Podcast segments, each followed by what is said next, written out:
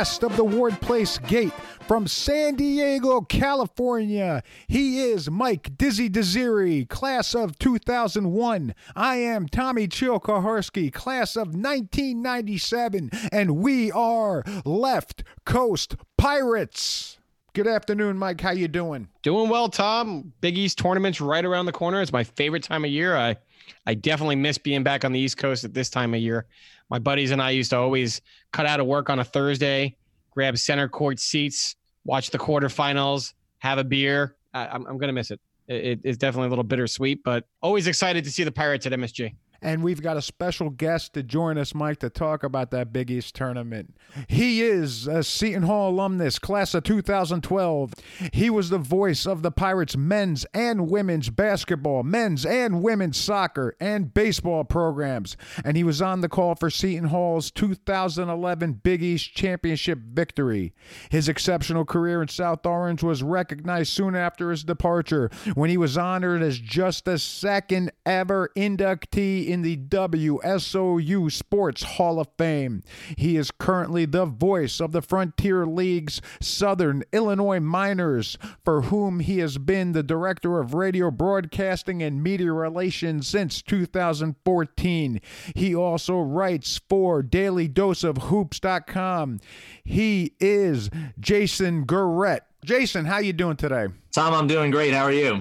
I'm doing fantastic. Me and Mike are ecstatic about how this past week uh, went, and we're just waiting to see the Big East tournament. Speaking of this past week, I'm calling it the miracle at the Rock because nobody expected a sweep. Jason, in retrospect, did you even think this was possible that the Hall could pull off this kind of feat?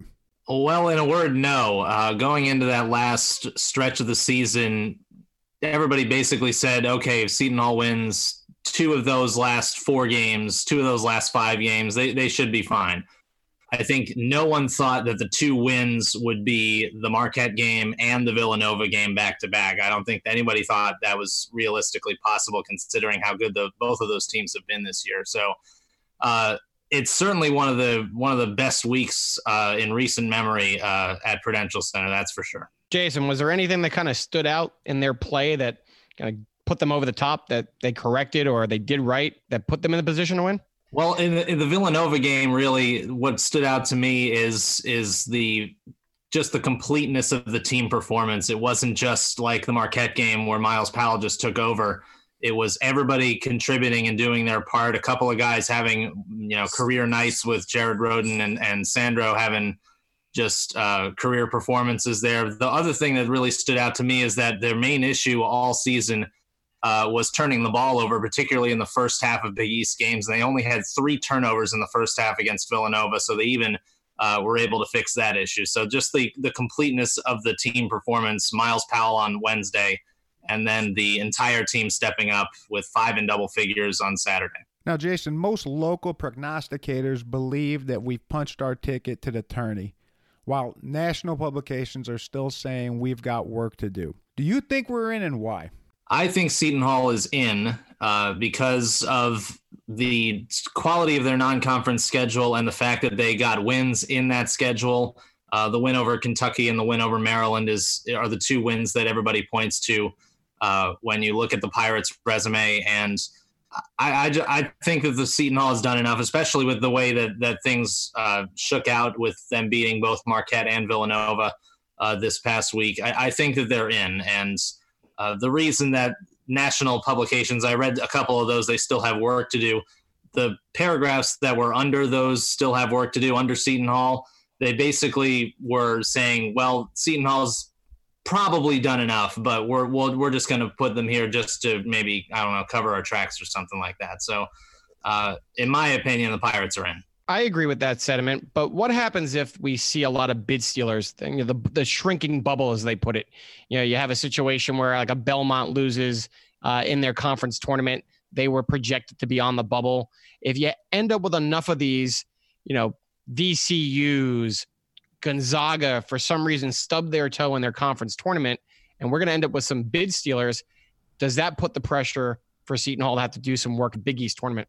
In another year, maybe, uh, but but again, Seton Hall's non-conference schedule and the strength of that schedule is the major difference here. In years past, it was not as strong. This is the strongest it's been uh, since Kevin Willard got on campus. So, in another year, perhaps all those bid stealers in the bubble is is is ridiculous this year. You, you see, like half the Big East is in those who need to do work uh, on those national publications, and and there are just so many ways that this could shake out. So in another year with such a chaotic bubble, I would probably have a different answer. But with with the way that that Seton Hall finished the season with the wins over two ranked teams and the what they did in their non-conference, I think they have a stronger resume than a lot of the potential bid stealers that are currently on the bubble with them. Now, speaking of the Big East tournament, Jason, we've got Georgetown coming up. We split with them. We we took them to the woodshed uh, at the Rock and we lost a heartbreaking double overtime down in D.C.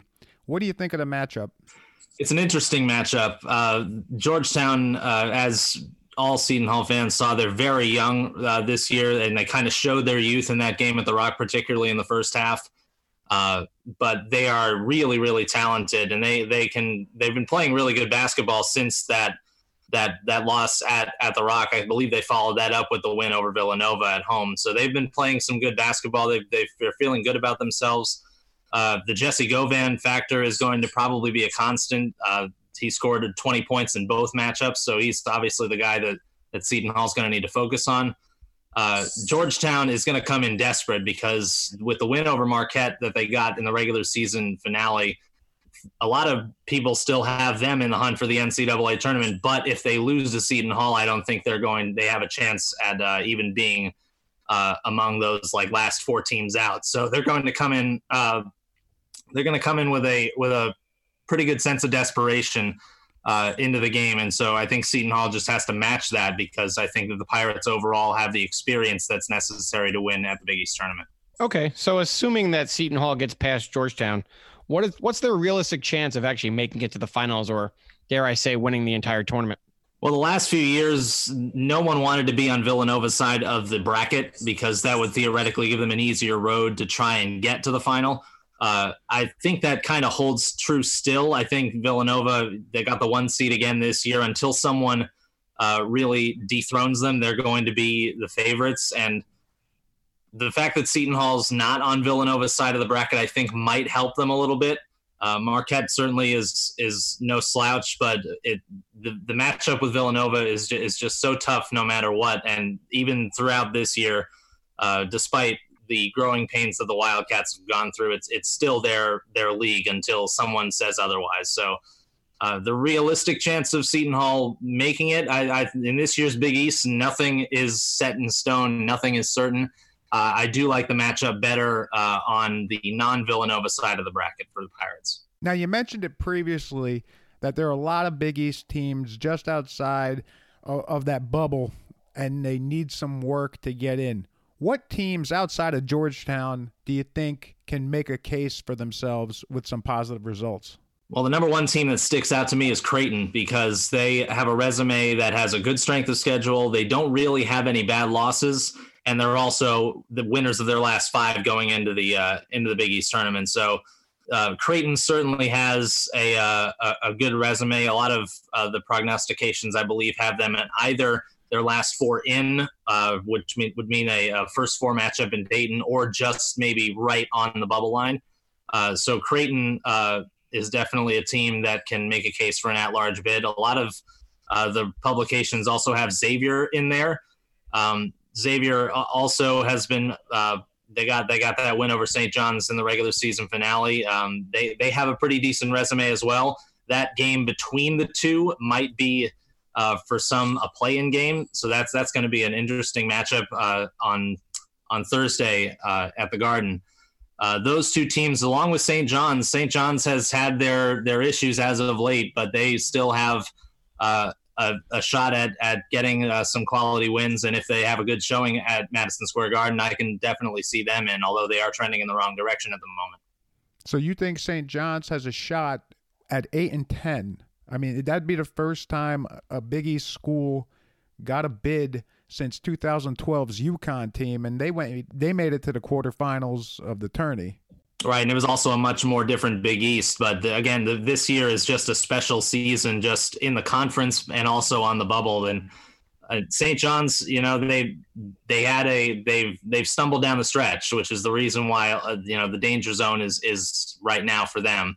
Uh, but again, if if you win a couple of games of the Big East tournament, it makes things look a little better, and and they do have uh, they, they do pass the eye test with the talent that they have. So uh, I I think that St. John's is, is still in the conversation to be sure. Although if they lose that first round game against DePaul, who is certainly no slouch, and I believe swept them in the regular season, I don't think you can have the Johnnies in. Okay, Jason. So let's let's be more specific. So most people say, all right, you got to get one in the Big East tournament. Some of these teams you mentioned, Creighton, Xavier, St. John's. I personally don't think one gets it done. I think if they were to split, Creighton's going to be sitting at 19 and 14. Xavier would be 18 and 15. St. John's, I don't know if DePaul counts as a quality win at this point, so it really doesn't bolster their resume. Do some of these teams have to go all the way to the finals? Give me give me that kind of progno- prognostication. Maybe not all the way to the finals. Um, uh, Georgetown, the position that they're in, I think they're they might have the the weakest resume of those Big East teams that are currently you know on the bubble or or maybe on the outside looking in, and and a lot of the the bubble predictions at the moment have them at kind of the, on the lower side of that. I think they might need to make it all the way to the final in order to really have a case because their uh, the blemishes on their resume are, are notable. It, it's it's it's a good question, really, and the, the Creighton Xavier game is is going to be interesting because the winner could get Villanova in the quarterfinals, and obviously another win over the Wildcats would certainly be a, a check mark on there on either Creighton or Xavier's resume. So I think you might be right with with uh, some of the teams that are that are kind of based based on all this craziness in the Big East that are stuck in and either playing on Wednesday as St. John's is, or or having to uh, to kind of fight through uh, the bracket there. So you, I think you might be right. Uh, the one win. Uh, on this year's bubble, it, it, may not be enough, but certainly a, a loss is is uh, is not as good as a win. And although that might seem very simple, it, it certainly is the case here. So I think you said before you like Nova's chances is that your prediction for the tourney winner? It, it's really tough to pick anyone else uh, at this point. I mean, when when Seton Hall came came up and won it in 2016, uh, that was with, uh, as you know, a special group of of players, and it was also a matchup Seton Hall and Villanova that that Villanova just did not uh, have as many advantages in as they did over the rest of the league. They're the they're the kings of the Big East, and they've shown they've shown it to be the case year in and year out. And even this year, when everybody predicted they would they would fall, you know, when they got blown out by Michigan, when they got beat by Furman at home, they've still started the Big East season ten and zero. Oh. So uh, I prob the odds-on favorite I would think to uh, to certainly get back to the final and, and have a good shot of winning it would be the Wildcats again. Okay, who's your sleeper team? Sleeper team. I'm, I'm, I'm, i might sound homerish, but but Seton Hall, if they if they play their A game, if they play like they did against Villanova uh, on uh, on Saturday, they could certainly uh, get to the final and and maybe even uh, knock off Villanova once again. I mean, Seton Hall has been the toughest matchup. Uh, for Villanova for the last five years. So if, if it is a, a Pirates Wildcats final, I, I can easily see Seton Hall winning that game. Jason, let me ask you this: as crazy as the Big East has been this year, would you be shocked if any team actually ran the table? No, to be to be perfectly honest, no. Um, it is it's just been nuts. I, I talked to so many of the of the reporters and so many of the people around the conference. They've never seen anything like what was the case with a five. I think a five way tie at eight and nine going into the season's final day. The the conference really just cannibalized itself, and every team showed that they can beat every team. DePaul swept Seton Hall. They swept St. John's, I believe, as well. So though even the even the teams that have been kind of stuck in near the bottom of the league, they they rose up this year, and and Kevin Willard said so in his uh, in his post game press conference on Saturday that the bottom of the league has has come up. The top of the league may got have gotten a little bit softer, but not much. And the overall strength of the league this year is is just really strong you won't get any complaints here about being homerish about Seton Hall. There's a reason we do this podcast. But let's say they have a positive Big East tournament. Let's say they win. How high can they move up in terms of seeding for the NCAA's? A bunch of the prognostications that I read today have them basically as a 10 seed. a one win might not move that line at all. A couple of wins, perhaps maybe as high as a nine. I, I believe that the, when Seton Hall was in the uh, the 2016 field, I think that the, the the ceiling for them in terms of how they could Im- improve their seed was was higher than it is uh, this year. Uh, so if they have a if they have a positive Big East tournament, meaning I guess if they if they make the final, I can certainly see them jumping up to a nine. Maybe if they win the whole thing, maybe maybe an eight. I, would have to see how the the rest of the of championship week shakes out because there's so much still yet to be decided. But uh, Seton Hall, I think, has a chance to definitely improve their seed by one if they have a couple of uh, good wins at, at Madison Square Garden this coming week, and and and maybe an additional one. You said earlier that you still saw the Johnnies as a potential tournament team with a little work in the Big East tournament, obviously. But this year seems to have a lot of teams that are sub 500 in the projected field and it's it's I think it's kind of due to this new net metric that has replaced the old RPI. I mean, we've got the Johnnies at 8 and 10. Oklahoma's got a under 500 record. TCU, Ohio State, Indiana. Indiana had a horrendous run for a bit there and they're all still kind of teetering. Has this just made conference play meaningless? You know, it's it's interesting that this is the first year of the new metric, and there's there's I guess a lot to be diced out and, and hashed out with with how it actually uh, hurts or helps uh, in terms of being able to select a quality group of teams uh, into the into the NCAA tournament. So there's there's a lot that's still to be uh, worked out. Conference play, I don't think uh, means. I, mean, I think you you put up the evidence with with so many teams that are under 500 in their conference I'm not sure if it means as much as it used to. I, I guess it, it, to an, to answer your question, I, maybe not as much as it used to. Uh, especially with the uh, the way that teams really do have to, and this this has been the case for the last couple of years. You really do have to play good teams out of your league. You have to beat the teams out of your league. You have to schedule well. And I think that the, the net rating may put even more of an emphasis on that on that strength of schedule because it takes into account margins of uh, of victory and defeat when you're when you're home and away against these teams, unlike the RPI did. Well, I'm not going to pull any punches. I, am not a fan right now of the net. I, I understand how the metric works. It definitely values more weight towards a road win, and it, it devalues uh, a home win, and it penalizes you uh, conversely in the same exact way. But I think sometimes that that is not taking into consideration the full body work. What I, I want you to indulge me here, Jason. So I have a little exercise that I want to throw at you. I have a couple scenarios, and I want you to kind of play like a little blind resume relative to the net. So here's how it works.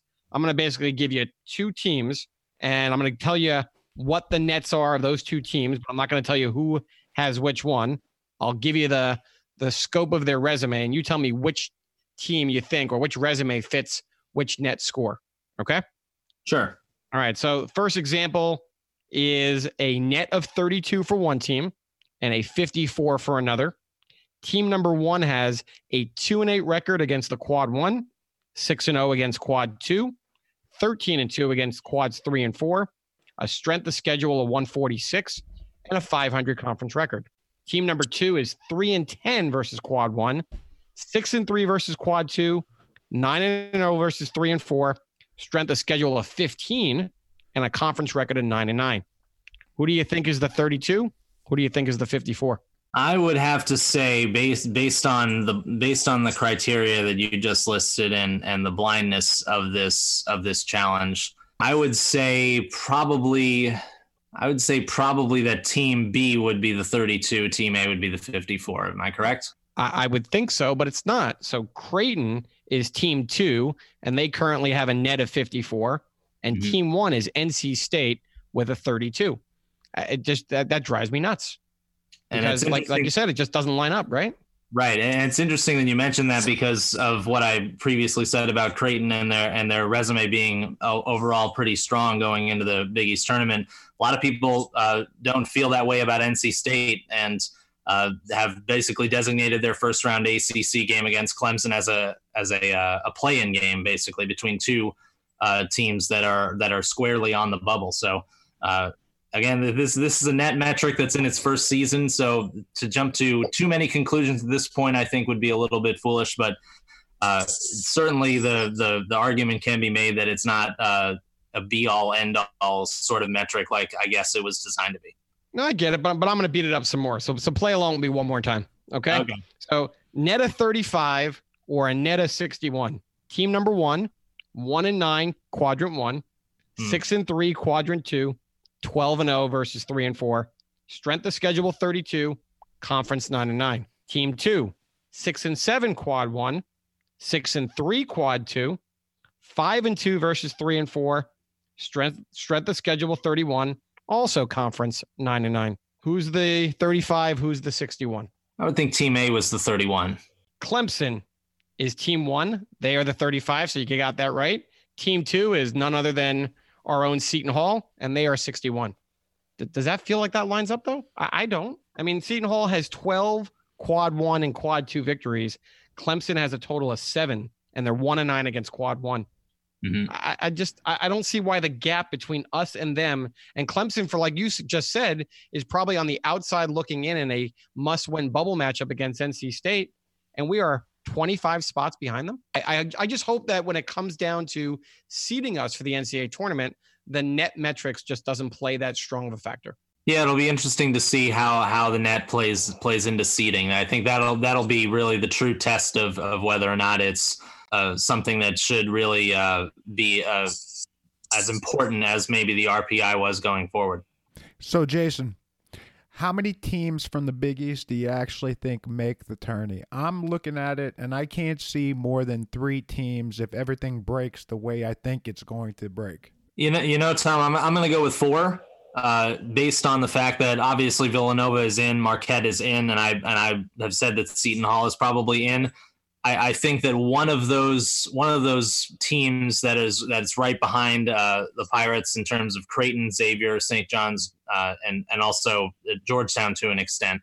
I think one of those teams uh, can jump up and and and get a and get a spot in the tournament. Uh, of those teams, uh, I, again, I think the favorite to to be that fourth team would probably be Creighton, just because of their overall strength of schedule and the fact that they don't really have a, a bad loss on their resume.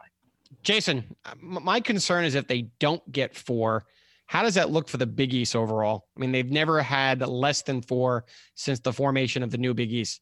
Should should the fans of the Big East be rooting for one of those teams to make a run in order to bolster the overall perspective of the conference? Perhaps. I mean, the the the league has been kind. Uh, the league uh, when obviously when it started, everybody was knocking it for not being the old Big East, and then it's kind of proven everybody wrong with the way that half the league has gotten into the tournament every year. Uh, in in I guess if if the the overall percentage of teams that make the tournament each year really weighs heavily on on the minds of of fans in terms of the strength of the league I, I, think it would obviously be important for that fourth team to make it just based on the numbers. Uh, but but the Big East is uh, it, it's it's a it's a strong league top to bottom at, at this year, and uh, in terms of I guess the national uh, national perception of the league, maybe they don't go deeper into it than how many teams get into the tournament each year out of out of the ten. Uh, so perhaps that could help the Big East in terms of uh, the the national scene. Uh, however, you know they have produced two of the last three national champions, and, and obviously both being being Villanova. So it, it, the the strength of the league has been has been evidence uh, when it has counted enough. I think that the Big East is no longer thought of as this this kind of offshoot uh, little brother sort of league, like maybe it was when when it split from the old Big East. Jason, expectations for this team have been all over the board. If you would have asked us in December what the expectations would be, they would be different than would have been a whole last week, and now they're different again. With that in mind, what do you think we can expect from the Pirates if they make the tournament? Well, your your guess is as good as mine. Again, they they have shown they have shown to be kind of a Jekyll and Hyde sort of team at times. Uh, they have a, a, an ability to play like they did on Saturday. If, if, they have an ability to play so well, their ceiling uh, is pretty darn high, especially with a player like Myles Powell who can take over a game and carry a team at, at any given time. They can also uh, have their issues with turning the ball over excessively, which has led to quite a few of their Big East losses this year. um, and, and the and the uh, the fact that when they when they do that, they don't have quite enough to to overcome that most of the time. So. Uh, like the entire Big East, it's been it's been hot and cold for for Seton Hall this year. Uh, I think the important thing is for the Pirates in order to make the NCAA tournament and and do well in that in the tournament is to keep playing the type of basketball they played this past week, especially on Saturday. If they can carry that over into the Garden and have a good showing there and going into the tournament, I think that they certainly could could really surprise some people, perhaps with the fact that they were picked eighth in the preseason poll. They had just lost the senior class. No one thought they would do much this year, and and obviously with what they did this past week, they're likely to to get into the tournament for a fourth straight year. So the ceiling is high. The floor is is can also be can also be pretty low as we've seen at times. So uh, to to make a, a true prediction uh, as to what to expect from them, I, I don't know if you can do it this year. It's it's just that kind of a year. Jason, you just alluded to the fact that we were picked preseason eighth in the Big East. We we we believe they're going to get into the NCAA tournament. While they're in the NCAA tournament, if they happen to lose that first game, it, it still has to be considered a successful season. No. Absolutely. Uh, with with the team as young as it was, losing so much of the scoring, losing so much of the leadership, guys were going to have to step up. I think Powell certainly has taken into that that number one uh, alpha dog sort of role. Uh, you've seen a lot of the young players show flashes. Uh, talking about uh, Mamukelashvili and, and Jared Rhoden and Myles Cale. They've all done some growing up this year. And so uh, it's certainly going to be a successful season no matter what. I think it already is a successful season for the Pirates, even despite the, the 500 conference record and, and sometimes uh, not playing up to their potential. I think it's definitely a, a solid season, especially given how how young the team was at the start and how they've grown since the beginning of the year. Jason, we had John Fanta on last week, and he made an interesting point that I actually took a little bit of grief about that I didn't challenge him on. But I think at the point was one of those you had to sit back and think about a little bit. But I'm going to hit you with it. John sure. said that this program's goal should be making NCAA tournaments. That's our place in the current kind of scheme of things. I don't know that that's 100% right, but what are your thoughts on that? That's an interesting question. Uh, it's an interesting point. Uh, you, you know, with with the way that the program has grown since Kevin Willard first got to campus, uh, I remember actually the, those, for those first couple of years, I was still a student. So uh, I've, I've seen kind of where the program has has gone since uh, in the last nine years and I, I don't think I don't think John uh, is is very far off. I think certainly uh, if they can continue to uh, put together strength of schedule out of conference that they have this year, uh, and obviously year to year is, is different. But if they can continue to do that, I think there's no reason uh, with the way that the Big East has has gone the last few years. I, I, don't, I don't think there's a reason to lower that expectation from being able to, at the very least, be uh, in strong contention for the NCAA tournament year in and year out. I got John's point, though. I think John's point was more along the lines of the landscape of college basketball relative to resources and money. I mean, obviously, our conference is built around schools that do not have major Big Five football. And I think a lot of the resources that carry over from the football is allowing these other schools to, you know, beef up their facilities, enhance their recruiting. So Tom and I've always talked about this. Once you start tasting success of getting to the NCAA tournament, I just don't want to be complacent. Should they be setting a Sweet 16 aspiration? And then once you get to the Sweet 16, take a shot at a random Final Four here or there. I don't think anyone's saying we have to win a national title, but one and done is also not to me the bar that we want to set. And I, I think you're right on that, Mike. The, the the way that, that men's basketball is the the number one sport in the in the Big East. I, I think you're absolutely right about the the upgrade in facilities. I think you've definitely seen that uh, in regards to Seton Hall uh, in terms of what they've been able to uh, to put in on campus. So I like the the point that that you made with the uh, with the the fact that without Power Five football, I think that that certainly with the with the resources everybody's free to pour into basketball uh, in the league. I, I, think you're absolutely right in that regard. Well, Jason, we never let a guest leave our show without the walk the plank segment. five rapid fire questions, Jason. We want five rapid fire answers. Don't think about it, don't elaborate. Just first thing that pops to your head. Are you ready? I am ready. Okay, question number one. Which pirate season was your most enjoyable to cover? Probably the the 2015-16 season. Best pirate you've seen play firsthand? Best pirate I've seen play firsthand, Angel Delgado. Best opposing player you have seen play firsthand? Mikal Bridges, Villanova. Your pick to win the NCAA 20 today. I have no clue.